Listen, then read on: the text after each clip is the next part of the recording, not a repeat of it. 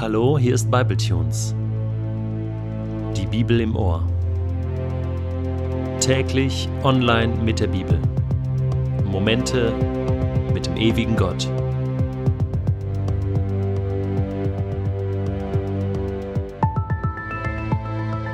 Der heutige Bibletune steht in Matthäus 9, die Verse 1 bis 8 und wird gelesen aus der neuen Genfer Übersetzung.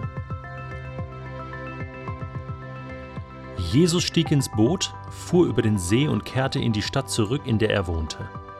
Einige Männer brachten einen Gelähmten auf einer Tragbare zu Jesus. Als Jesus ihren Glauben sah, sagte er zu dem Gelähmten, Du brauchst dich nicht zu fürchten, mein Sohn. Deine Sünden sind dir vergeben. Einige Schriftgelehrte dachten im stillen, das ist ja Gotteslästerung. Jesus waren ihre Gedanken nicht verborgen. Warum denkt ihr Böses in eurem Herzen? fragte er sie. Was ist leichter, zu sagen, deine Sünden sind dir vergeben oder steh auf und geh umher? Doch ihr sollt wissen, dass der Menschensohn die Vollmacht hat, hier auf der Erde Sünden zu vergeben.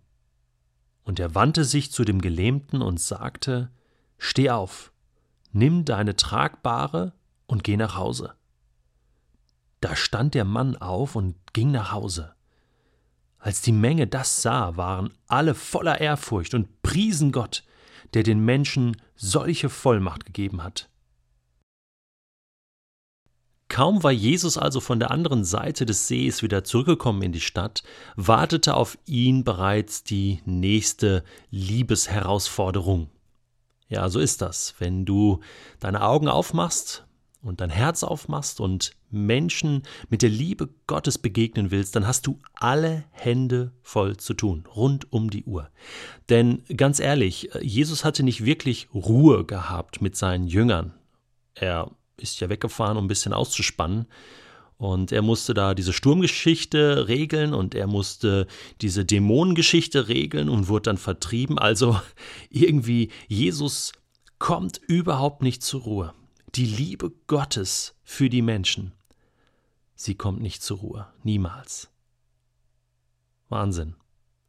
Und jetzt kommt hier eine ganz besondere Situation. Da sind Männer, die bringen ihren Freund auf einer Tragmatte hin zu Jesus. In den anderen Evangelien, bei Markus und Lukas, wird uns berichtet, dass es Freunde waren, sozusagen ein Freundeskreis. Und das Erste, was mir jetzt in diesem Text auffällt, ist, dass hier steht, Jesus sah ihren Glauben, also den Glauben der Freunde und nicht des Gelähmten, wie man vielleicht vermuten könnte. Es ist also möglich, dass man für einen anderen Menschen sozusagen stellvertretend glauben kann. Oder wie ist das? Anscheinend ja. Diese Freunde vertrauten Gott, glaubten, dass Jesus ihrem Freund helfen kann. Das ist ein absolut faszinierender Gedanke und ich möchte später noch einmal etwas dazu sagen. Zunächst einmal sehen wir hier, wie Jesus nun reagiert. Er spricht den Gelähmten an und sagt, hey, hab keine Angst. Und jetzt sagt er ihm etwas Überraschendes. Er sagt, mein Sohn, deine Schuld ist vergeben, deine Sünden sind vergeben. Im ersten Moment habe ich gedacht, ja, okay, komm, Jesus, jeder Mensch hat Sünden und Schuld im Leben. Also, das ist jetzt nicht wirklich das Problem dieses Mannes, oder? Ich meine, er ist gelähmt. Aber beim zweiten Nachdenken habe ich überlegt, okay, ja, das ist sein Problem. Dieser Mann hat Schuld in seinem Leben, wie jeder andere Mensch auch. Und das ist das erste Problem, was Jesus anpacken möchte. Er möchte diesen Menschen innerlich heilen. Er möchte ihm seine Schuld vergeben. Gott möchte uns als Mensch ganzheitlich wiederherstellen. Er möchte nicht nur an Symptomen arbeiten, an Äußerlichkeiten, sondern er möchte unseren Geist heilen, unsere Seele heilen, unseren Körper heilen. Ganz als ganze Menschen möchte er uns heil machen, gesund machen.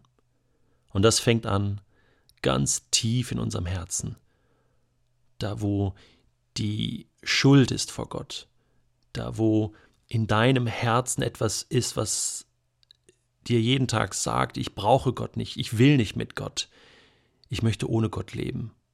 Da möchte Jesus hin, an diesen wunden Punkt und möchte diesen Punkt heil machen und sagen, du musst keine Angst haben, fürchte dich nicht. Und alles andere, was vielleicht kaputt ist in deinem Leben, das, dazu kommen wir später. Aber das ist erstmal das Allerwichtigste, dass du wieder anfängst, eine Beziehung zu Gott zu haben. Und das, was dich trennt von Gott, das, das muss erstmal weg. Und das macht Jesus hier. Er nimmt das weg. Jetzt gibt es da die Schriftgelehrten, die regen sich natürlich tierisch auf. Wie, wie kann der das sagen? Ein Mensch kann doch keine Sünden vergeben. Und natürlich haben sie noch nicht begriffen, wer Jesus ist. Dass er von sich später einmal sagt, dass er der Weg, die Wahrheit und das Leben ist. Der Weg zum Vater.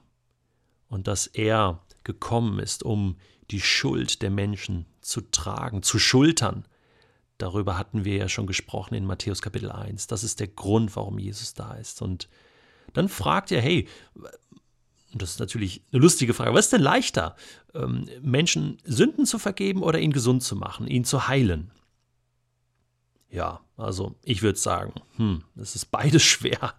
Ähm, was fällt Gott leichter, Schuld zu vergeben oder einen Menschen zu heilen? Natürlich, bei längerem Nachdenken könnten wir sagen, wow, also dass Gott meine Schuld vergeben kann, dazu musste er alles investieren, seine ganze Liebe. Seinen ganzen einzigen Sohn musste er dafür investieren. Und dass Gott mich wieder ganz gesund machen kann, nun, durch Jesus hat er die Voraussetzung dafür geschaffen. Und das gehört jetzt beides zusammen. Gott will beides. Er will uns ganz gesund machen. Innerlich, äußerlich, ganzheitlich. Und im selben Moment war dieser Gelähmte ganzheitlich wiederhergestellt, innerlich, äußerlich.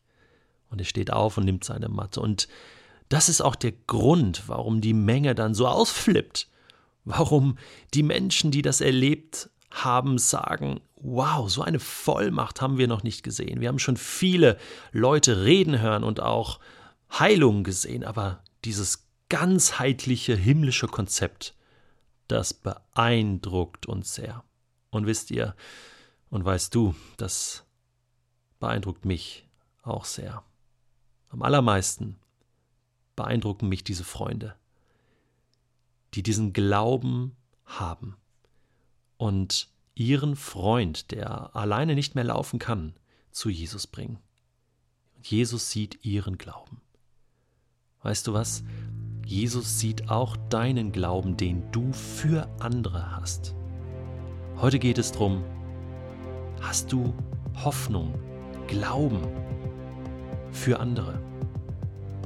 Für wen möchtest du heute deinen Glauben investieren? Das ist eine Investition und Gott sieht das. Für wen möchtest du beten? Für wen möchtest du hoffen? Für wen möchtest du bitten? Für wen möchtest du glauben, dass dieser Mensch heil wird? Innerlich, äußerlich, ganzheitlich. Investiere deinen Glauben heute. Bringe deinen Freund, deine Freundin im Gebet zu Gott. Und Gott wird etwas Wunderbares machen. Gott wird diesem Menschen begegnen, denn das wünscht er sich von ganzem Herzen.